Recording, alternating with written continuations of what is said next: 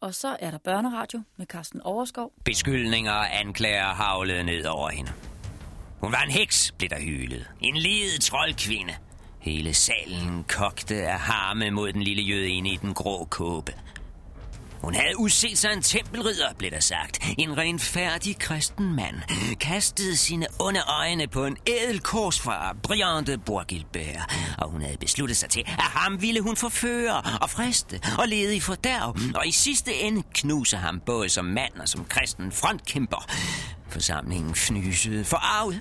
Og ikke så få spytplatter fandt vej til den anklagede og ramte plet.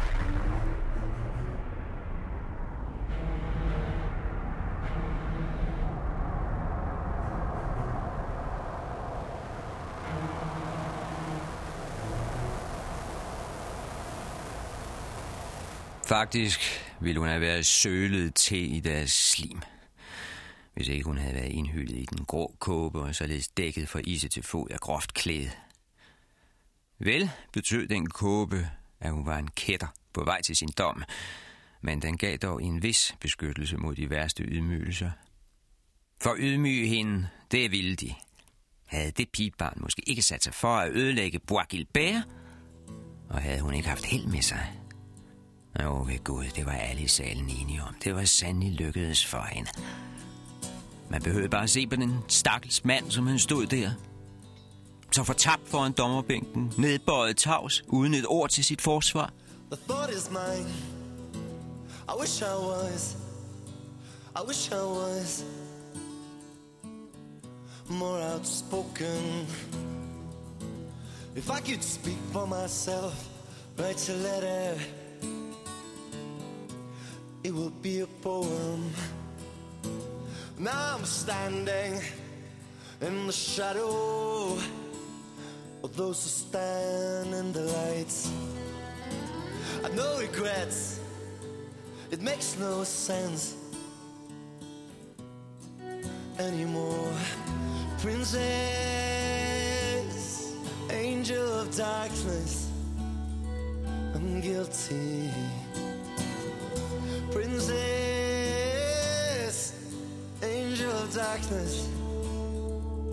pray for me.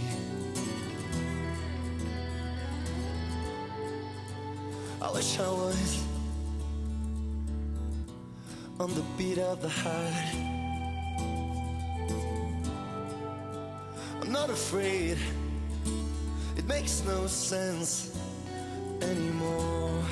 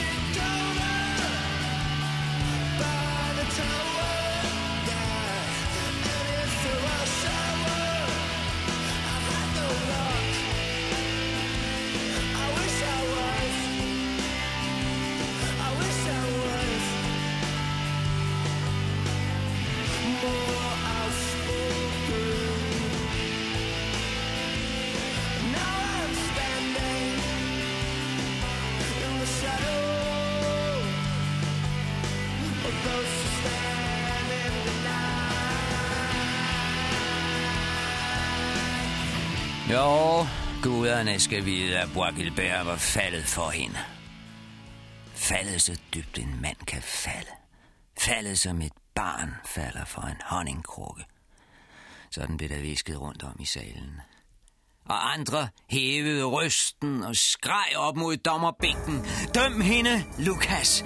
Med list har hun forgjort en ærlig mand med hedens trolddom, forblændet hans blik med jødisk snille og forgiftet hans sind med vantrotanker og lyster, så han gik i fælden og endte med at være helt og fuldt i hendes magt. Hun er en heks, blev der hovedet. Der kan ikke være skygge af tvivl om hendes skyld. Døm hende. På bålet med hende, før hun for andre kristne mænd lidt i fordærv. Lad os få det jødepak udryddet fra jordens overflade. Det kommer, sagde dommer Lukas og prøvede at få styr på tropperne. Men, men, men! Og han bankede i bordet med sin stormesters stav for at få ro i salen. Men den anklagede har også ret til at få et ord indført. Hvor skyldig hun end er, den jødetøs, jeg tror mig. Jeg er ikke et sekund i tvivl. Men hvor led en svindlerske hun end er. Hvor snedigt hun end har blandet sine gifte.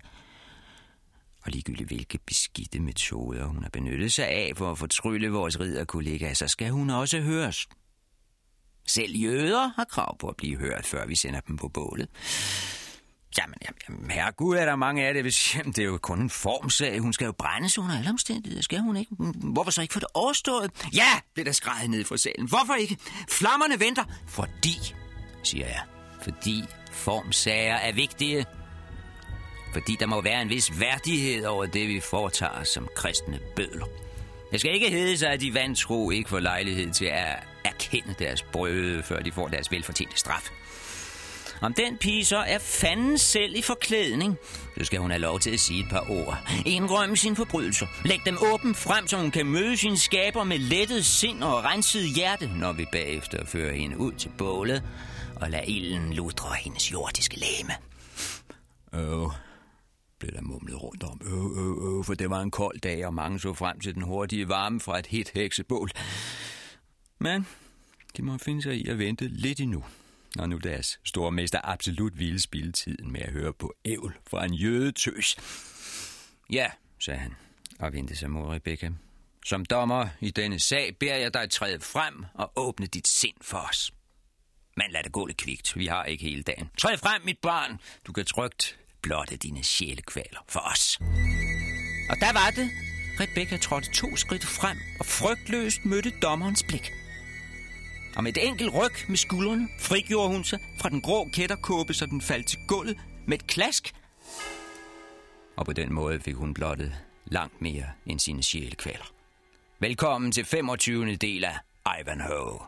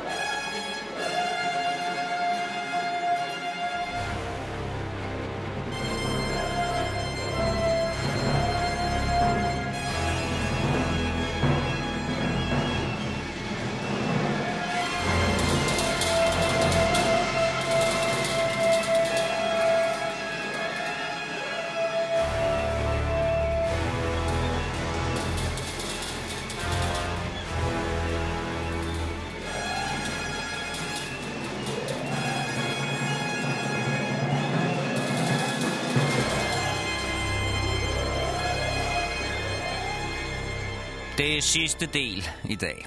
Vi har 24 timers fortælling bag os. Nu går vi ind i den afgørende sidste time, den 25. Så burde det være overflødigt at beskrive, hvad ridderne så, da Rebecca kastede kåben. Trofaste lyttere vil ikke være i tvivl.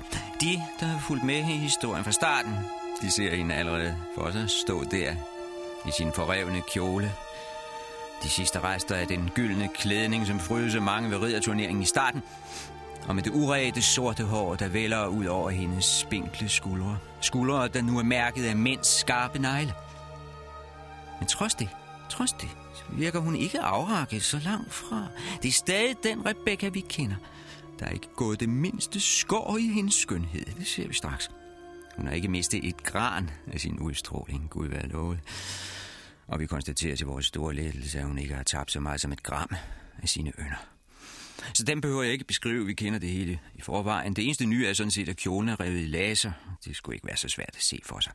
Derimod må jeg sige til jer, der har tjusket med tingene, og ikke har fulgt ordentligt med i serien, at I skal altså ikke regne med hjælp fra min side. I må selv forestille jer Rebecca, som hun stod der i sin i klædning, med de sidste rester af det gyldne silkeagtige stof klæbende til hendes bare hud. Jeg nægter endnu en gang at fordybe mig i det pigebarn og hendes yppige læme, og hvordan den yppighed var fordelt rundt om på kroppen. Det har jeg tidligere redegjort for i alle detaljer. Det må være nok. Lad mig nøjes med at sige, at de mange mænd i salen, at de var lamslået, da Rebecca havde kastet kåben. De stod som støtter og stirrede. Tavsheden var total. Mange stod stadig med vidåben mund efter det foragtelige fyråb, der aldrig kom over deres læber. Man kunne have hørt et halmstrå falde til gulvet. Men der var intet, der faldt. Tværtimod var det som om alt rejste sig og voksede og brusede op, men i åndløs stillhed. Som om alle ventede, at dette syn, altså synet af Rebecca uden kåb på, at det syn måtte krones af et eller andet. At det måtte op og kulminere, for eksempel i en triumferende fanfare.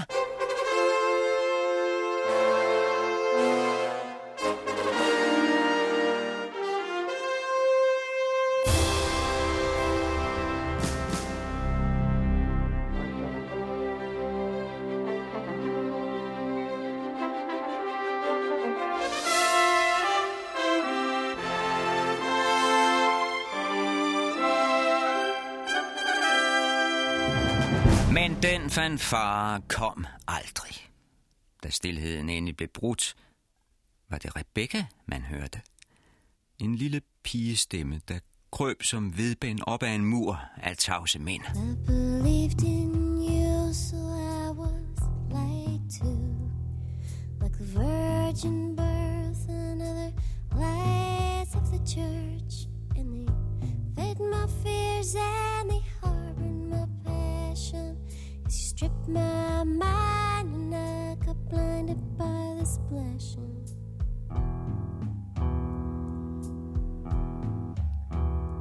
Well, the sun came up and I came down to earth with a bump so hard, made my whole body stare. Something held me up and I wiped clear my vision so I could see my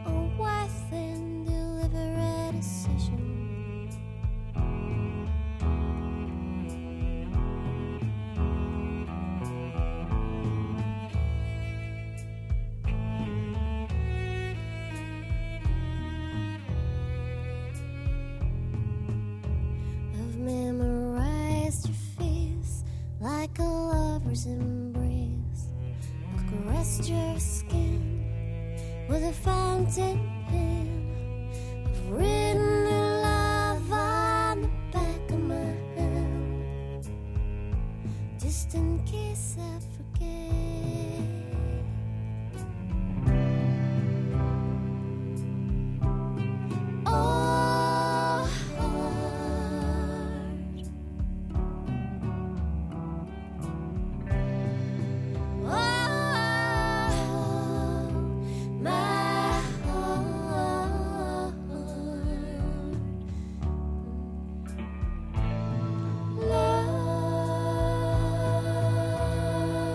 Den unge jødinde tog altså ordet og sagde, jeg kan høre på det hele, at jeg ikke behøver at bede om noget. Barmhjertighed er på forhånd udelukket. Hvis jeg forstår den høje dommer ret, så er jeg allerede dømt til døden. Stormesteren nikkede, men han var nødt til at slippe hende med øjnene først og sænke blikket. Jeg skal altså lide min straf, uanset hvad jeg siger. Og alligevel vil I gerne have, at jeg tilstår. I ser helst, at jeg bryder sammen og bekræfter alle jeres anklager. Hvorfor? Har I virkelig ikke større tiltro til jeres egen dømkraft? Skal I virkelig høre den domfældte bekende sin søn, før I med ro i sinde tør føre hende til bålet?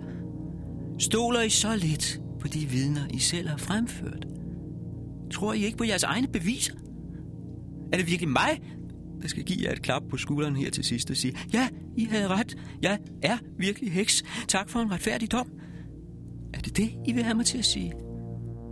Har I så lidt tillid til jeres dommer, at I må have mig til at godkende dommen, før I føler jer sikre?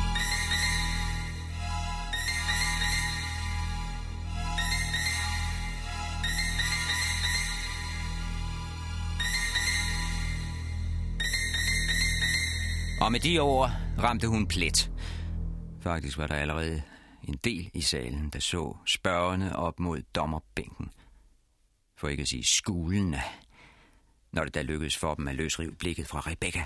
She gets on down, she takes me up, I love her.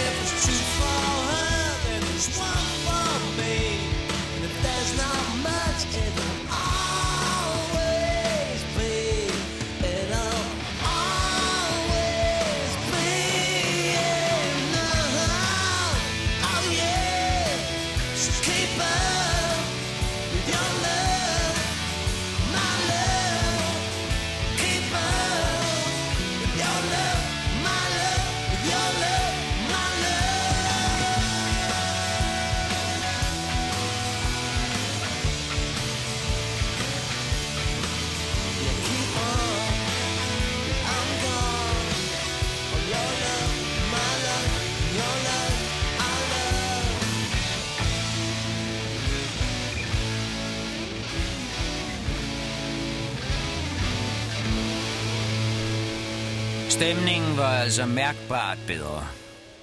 Indstillingen til Rebecca var ikke helt så halsk længere, men fornemmede en vis tvivlrådighed blandt ridder og svende. Var det nu også rigtigt af dem at sende denne unge pige på bålet? Og så så hurtigt? Måske var det lidt overilet, men bøde det absolut være i dag. Selv de, der havde skrejet højst og forlangt jødetøsen brændt jo før jo hellere, selv de stod mundlamme nu. For hvor indgroet deres jøde end var, så fornemmede de tydeligt, at tonen var slået om, siden hun slog kåben til side. Og det nok var klogest at holde tand for tungen lige nu. Stormester Lukas må også have mærket dette holdningsskift i lokalet, for han, han vedblev med at stirre ned i dommerbordet og tog åbenbart ikke se sine egne ridder i øjnene.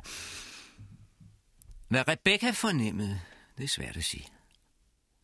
Men hun vendte i hvert fald ryggen til dommeren, svingede rundt og stillede sig ansigt til ansigt med de 100 mænd i salen. Hun slog de sorte lokker til side med en fejende bevægelse og mødte modigt deres samlede blik. Hvad er det, I ønsker af mig?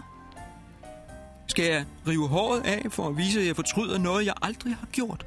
Skal jeg rive mig i kinderne med disse negle og flå mit ansigt til blods for at zone en brøde, jeg aldrig har begået? Vil I have, skal skamfere min krop, for at I kan følge bedre tilpas? Så lån mig en kniv, hvis det er det, I ønsker. Men skønt alle var vel udrustet med stikvåben, var der ikke en, der havde en dolk til års til det formål. Tværtimod greb de sig til bæltet og holdt krampagtigt fast, som for at sikre sig, at alle skarpe genstande blev, hvor de var. They say be careful what you wish for Cause if it comes true What you do They say be careful what you fish for Cause if you get to know what's it gonna show? Sometimes we might be missing the one thing that makes us whole. Yeah, every life has its mission. Don't just cover the distance. So here I go. Whoa, say hey now, heaven. If I reach for you, will you come? I say hey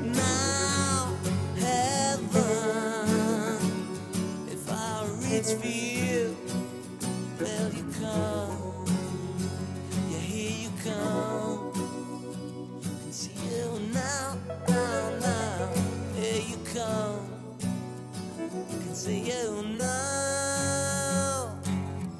How do we know where we've been?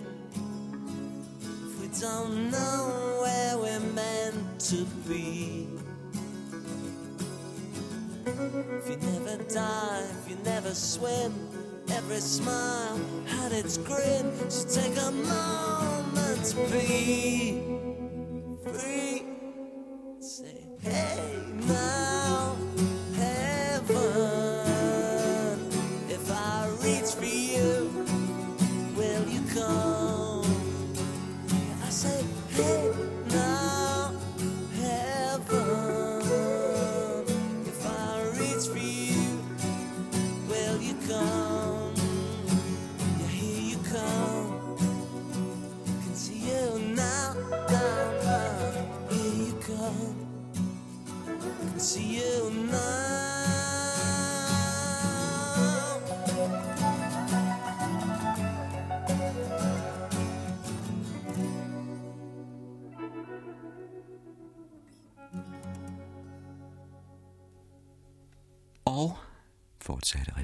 og hvorfor er det mig, der skal bekræfte min skyld? Hvorfor spørger I ikke Bois Gilbert? Han må vel være den nærmeste til at vide det, hvis jeg virkelig er heks. Også der ramte hun et ømt punkt.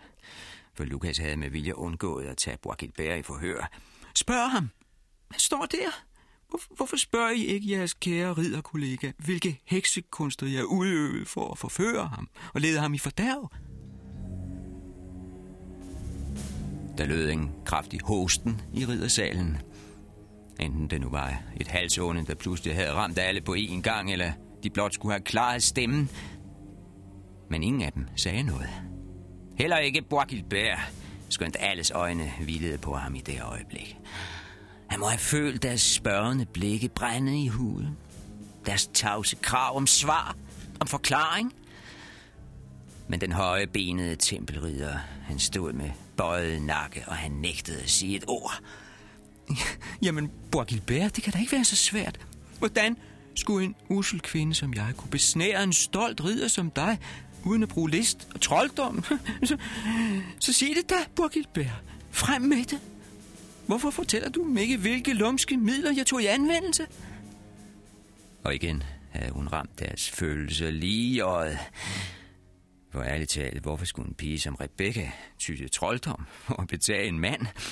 I guder, nu er jeg fortryllende nok i sig selv, for at sige det mildt. Hun kunne få, hvem hun pegede på. Og mange indrømmede i deres stille sinde, øh, hvis det pigebarn var en heks, så satte de sig gerne op bagpå og red med til Bloksbjerg.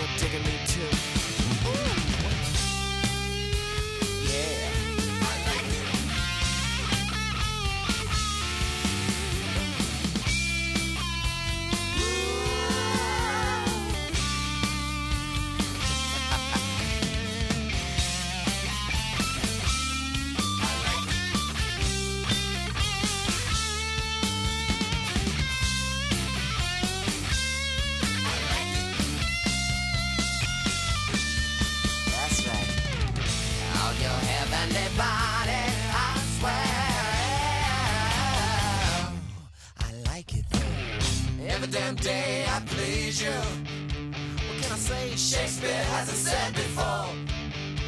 Like an embryo, baby. Don't abort this dire need for you.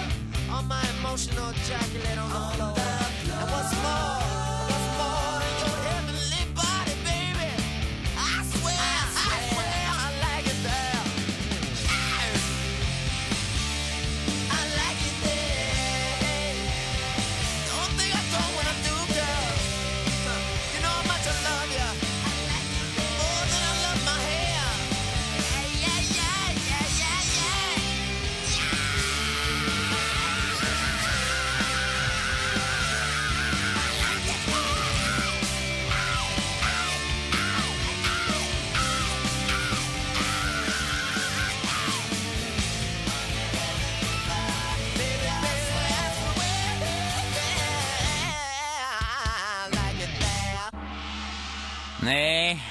den pige behøvede ikke af magiske evner for at få fat i nogen af dem.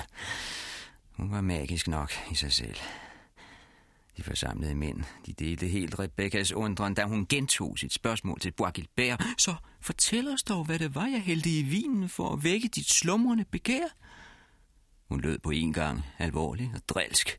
Jamen, hvorfor røber du ikke alle de hemmelige remser, jeg viskede i øret på dig, for at trynbinde dig?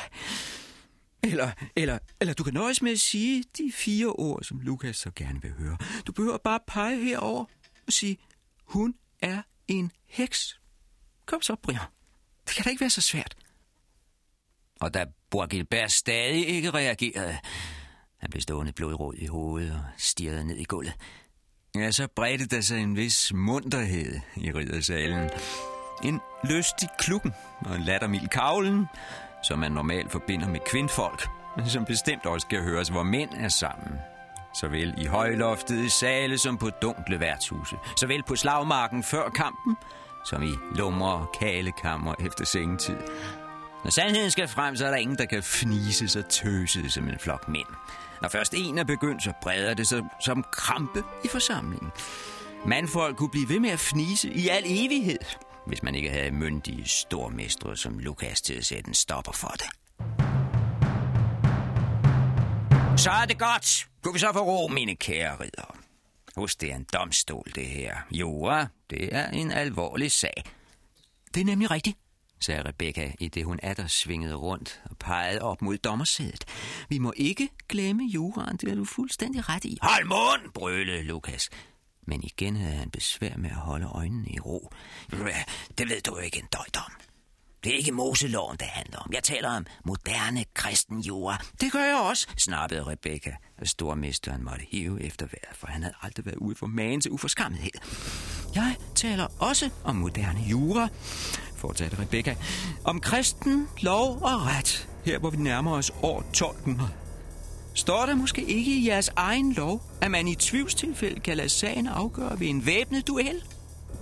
Står der ikke, at sværet har det sidste ord, hvis man altså bliver dømt uden tilstrækkeligt bevis? Beviser, beviser, beviser, snærede Lukas, og fråden stod som hvidt skum ud af skægget. Jeg behøver bare at finde 12 mand, der vil svære på, at du heks. Det er bevis nok i en kristen retssal. Så prøv at finde dem, Lukas. Og hun vendte sig atter om mod mændene. Og endnu en gang slyngede hun den sorte hårpragt bagud over de nøgne skuldre, og lagde det hele taget ikke skjul på noget. Frygtløs stillede hun sig frem, så alle fik mulighed for at vurdere hende for isse til fod, og gøre op med sig selv, om hun lignede en heks eller hvad. Lad os se, Lukas, om du kan tælle til 12.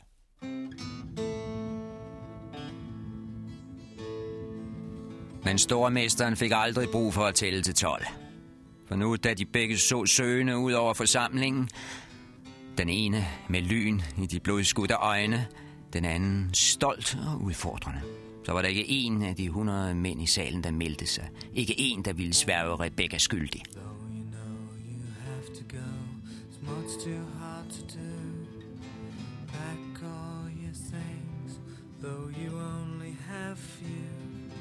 have got no business here, there's nothing left for us.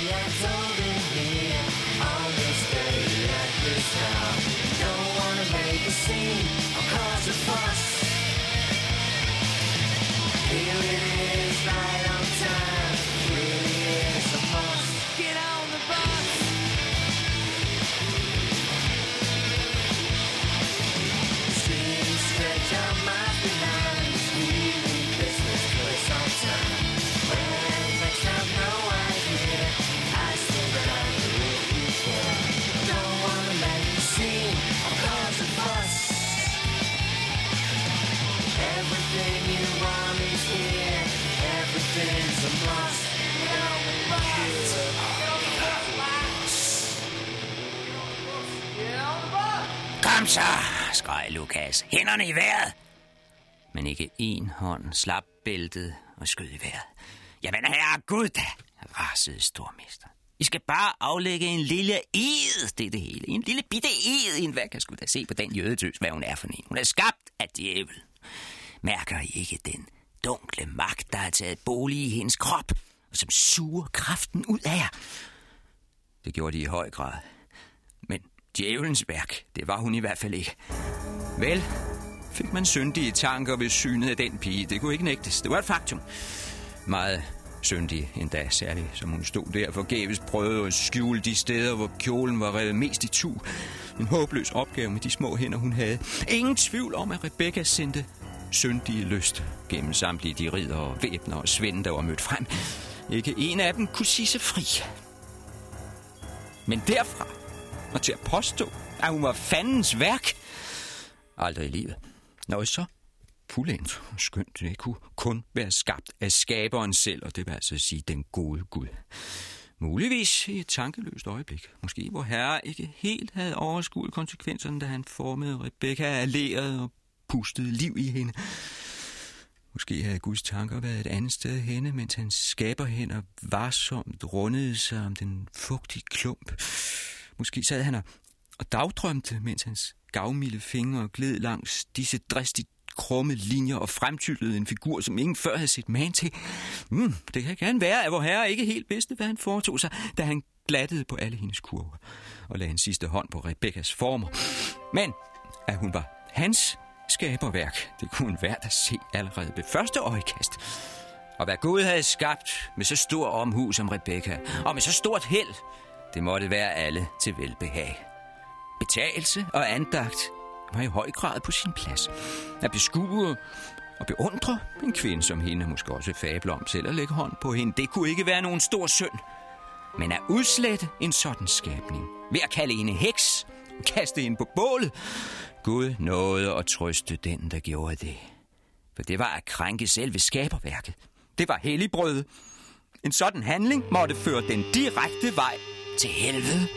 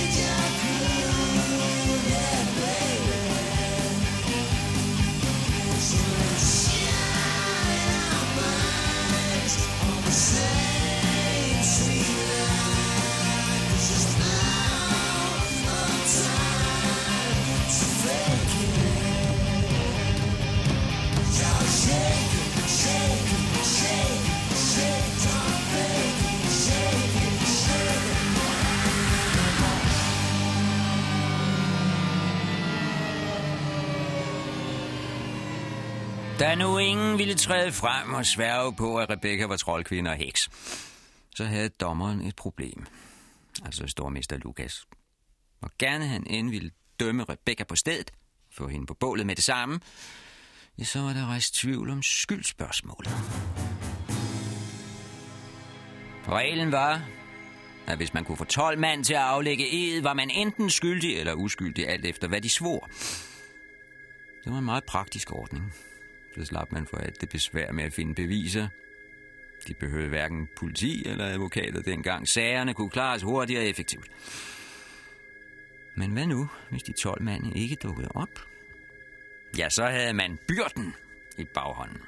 Rebecca har allerede nævnt det. Stålbyrden, hvor man tog en rask sværkamp for at få sagen afgjort. Hvis man vandt, så viste det, at man havde retten på sin side.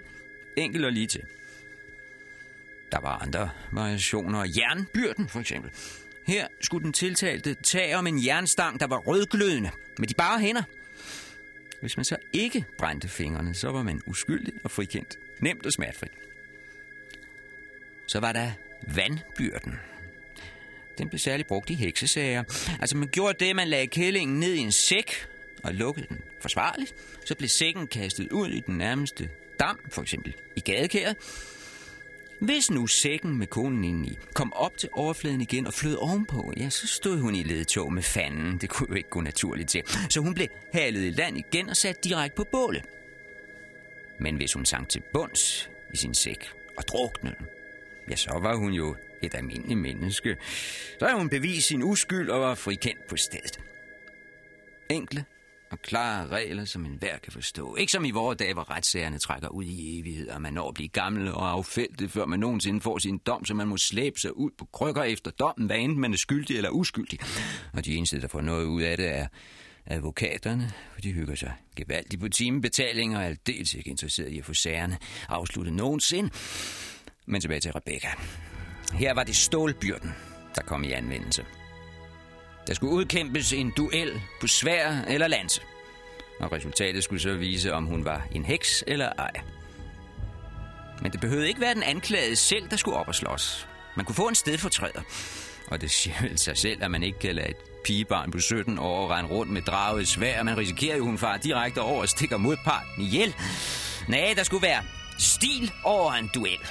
Og stil, det er noget kun mænd har forstand på. Og her er det så, at vi vender tilbage til handlingen igen, for nu var der endelig en af ridderne, der rakte fingeren i vejret. Og det var Bois Gilbert. Tag mig, Rebecca. Lad mig være din forkæmper. Om jeg så skal slås med hele denne sal, så vil jeg besejre alle til sidst, og derved bedyre din uskyld. Please hear me now. Do you see what you've done to me? I, wear a crown, a crown of thoughts that keeps stinging me with memories. And I can't let go. I want you so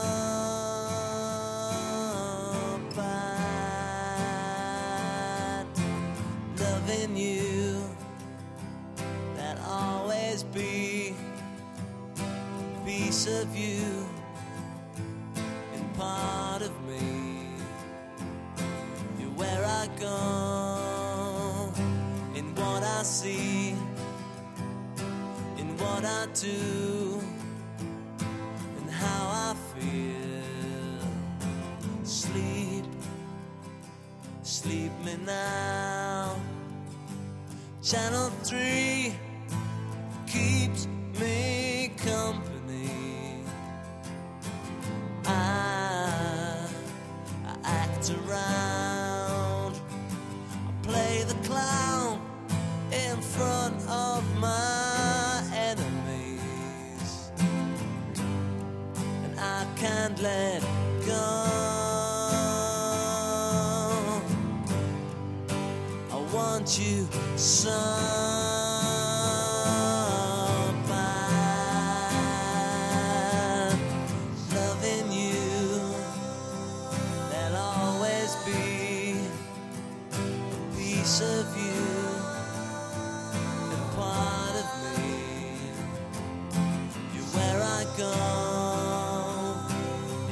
I see, in what I do and how I feel.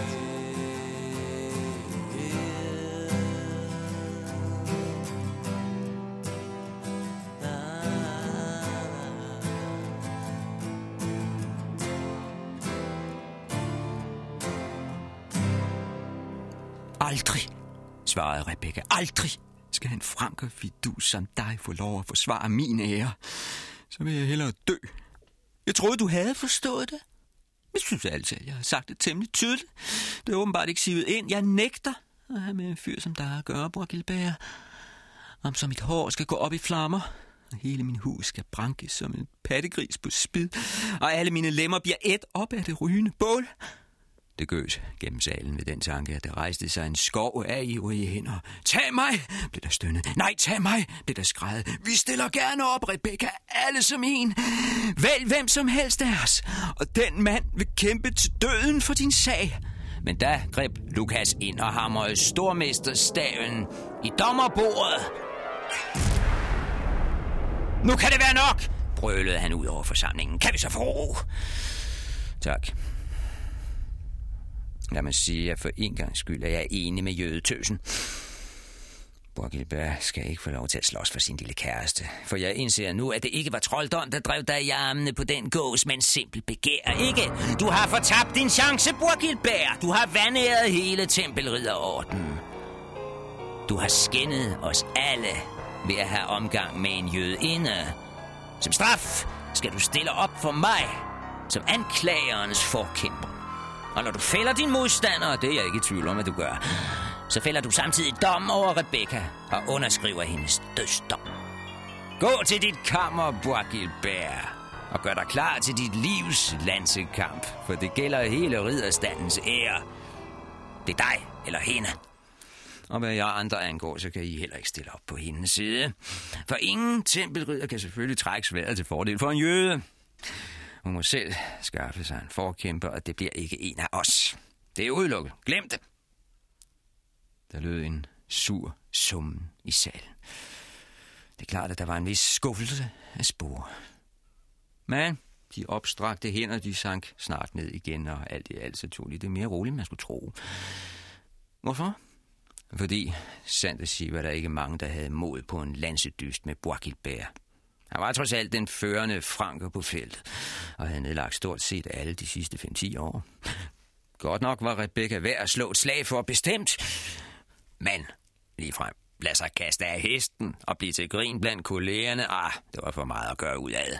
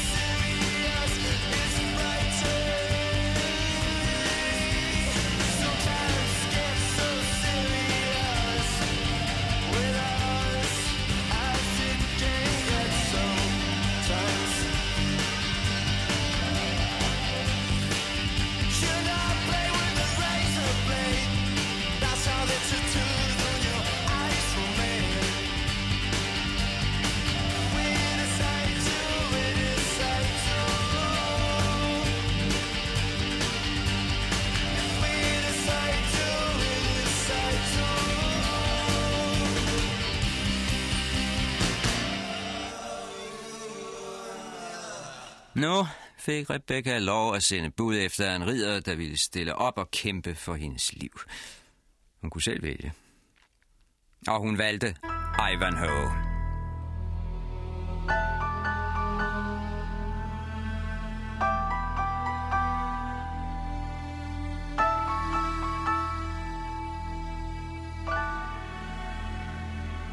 Ham har vi altså ikke hørt meget til i de sidste 10 afsnit. Men okay, han har ligget syg det meste af tiden efter de skrammer, han fik i den store ridderturnering i starten. Men det er en mærkelig hovedperson. Hvis ikke uh, historien tilfældigvis havde været opkaldt efter ham, hvis den ikke havde heddet Ivanhoe, så tror jeg altid, at vi havde glemt ham for lang tid siden. Men Rebecca, hun har ikke glemt ham. Nu viser det sig nemlig, at hun har været forelsket i ham lige siden de var spærret inde sammen som gisler dengang hun fordrev tiden med at pleje og passe hans sår og lusse om ham på en hver måde. Jeg ved ikke, om I husker de der ømme scener i kammeret, mens borgen blev stormet. Og hvor det endte med, at Bois kom væltende ind til sidst og fjernede Rebecca med vold. Og nu viser det sig altså, at det er Ivanhoe, hun har drømt om hele tiden. Og hun regner selvfølgelig med, at han også er vild med hende, så han helt sikkert kommer stormende, så snart han får besked og tager kampen op med Bois og frelser hendes liv og tager hende med hjem bagefter. Men sådan går det ikke. For det første er Ivanhoe meget længe om at komme. De venter i timevis. Det er lige før Bois bliver kåret som vinder, fordi modstanderen ikke er dukket op. Hvis det skete, så var sagen afgjort, og Rebecca kunne ryge på bålet med sammen. Faktisk havde publikum allerede indstillet sig på, at der ikke blev nogen lansedyst alligevel. Og det gjorde ikke noget, for så fik de en heksebrænding i stedet for. Det er jo endnu bedre end en ridderdyst, for så er der noget flot at se på, samtidig med at man får varmen. Og da Ivanhoe endelig kom, for det gjorde han i sidste øjeblik, så kom han på en elendig krikke, der dårligt nok kunne støtte på benene, og han selv virkede heller ikke ligefrem i topform. Så der er ikke meget håb tilbage for Rebecca, da hornsignalet lyder, og duellen kan begynde.